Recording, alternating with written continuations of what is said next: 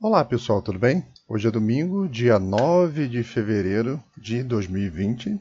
Estamos aí há poucos meses da LGPD e hoje eu trago um assunto interessante que é um breve comentário sobre a LGPD e os departamentos de recursos humanos. Bom, todo mundo sabe que essa lei vai entrar em vigor em agosto de 2020 e o tempo é curto para que seja feita a revisão de todos os processos. Então, o comentário de hoje é mais para atentar para todos vocês, né, ficarem atentos de como que esse caminho até agosto ele não vai ser simples, tá?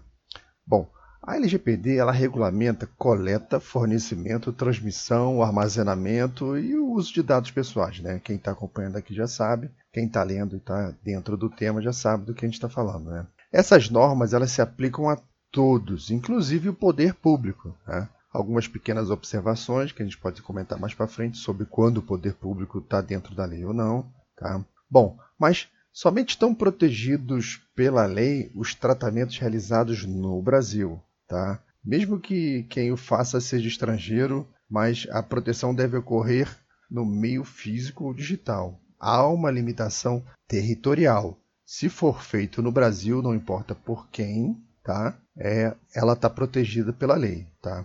Como nós vamos falar hoje de recursos humanos, e mesmo assim de uma coisinha pequena dentre todas as obrigações desse departamento que é importantíssimo, né? Lembrando que a diferença entre departamento de pessoal, o DP, e recursos humanos e o RH, né?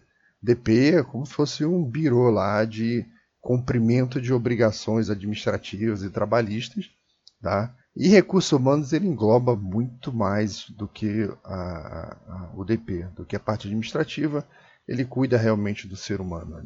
Bom, é, a LGPD ela protege dados pessoais e o RH lida com muitos dados das pessoas. É um setor crítico. Né? A lei vai fazer com que os departamentos de RH mudem seus procedimentos, desde a fase pré-contratual até de fato a contratação em si. Né? Em um processo de seleção, por exemplo, todos os dados pessoais fornecidos já deverão ser objetos de proteção conforme prevê a lei desde o primeiro contato. Atenção, pessoal de RH, desde o primeiro contato, já existe a necessidade do proprietário do dado estar ciente sobre tudo o que será feito com seus dados pessoais, todas as finalidades. O consentimento do proprietário do dado deve ser expresso, tá? online ou por escrito, e deverá constar cláusula informando que o consentimento poderá ser revogado a qualquer momento mediante manifestação. Deverão existir meios de manifestação. Pensem nisso. Online ou físico. São novos processos onde você vai ter que ter pessoas e meios de receber essa manifestação. Bom, todos os dados entregues eles deverão estar sob sigilo. Os novos contratos de trabalho deverão ser revistos para conter essas cláusulas da lei.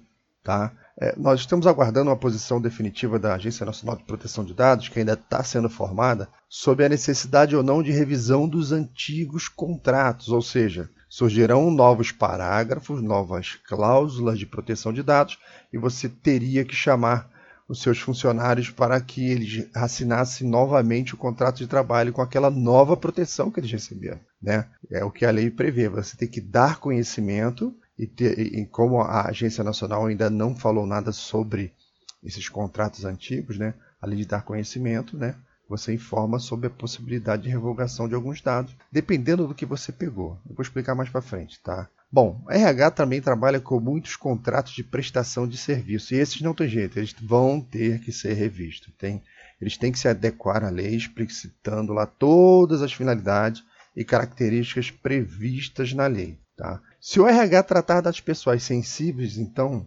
nossa, antes, durante e depois da contratação, a atenção tem que ser triplicada. Esses dados têm uma proteção muito maior. Então, só para lembrar o que pode vir a ser um dado sensível, né? É a origem racial, a origem étnica, convicção religiosa, opinião política, filiação sindical ou alguma organização de caráter religioso, orientação filosófica, orientação política, dado de saúde, vida sexual, dado genético, dado biométrico, né?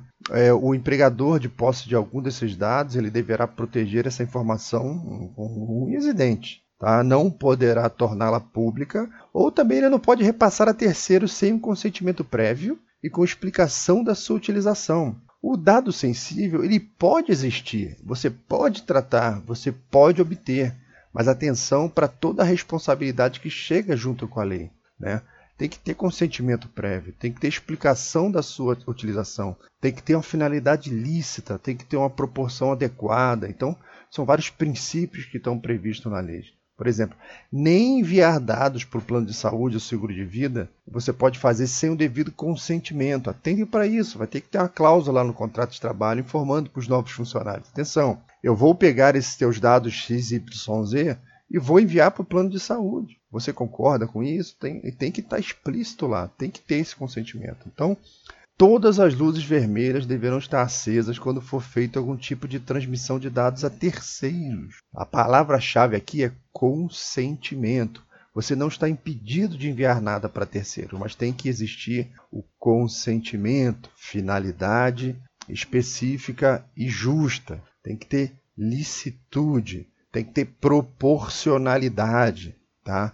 Bom, mas o problema maior aqui, a nível de processo, vamos pensar junto, é a possibilidade de revogação. Revogar, revogar um consentimento passa a ser princípio supremo da lei, né?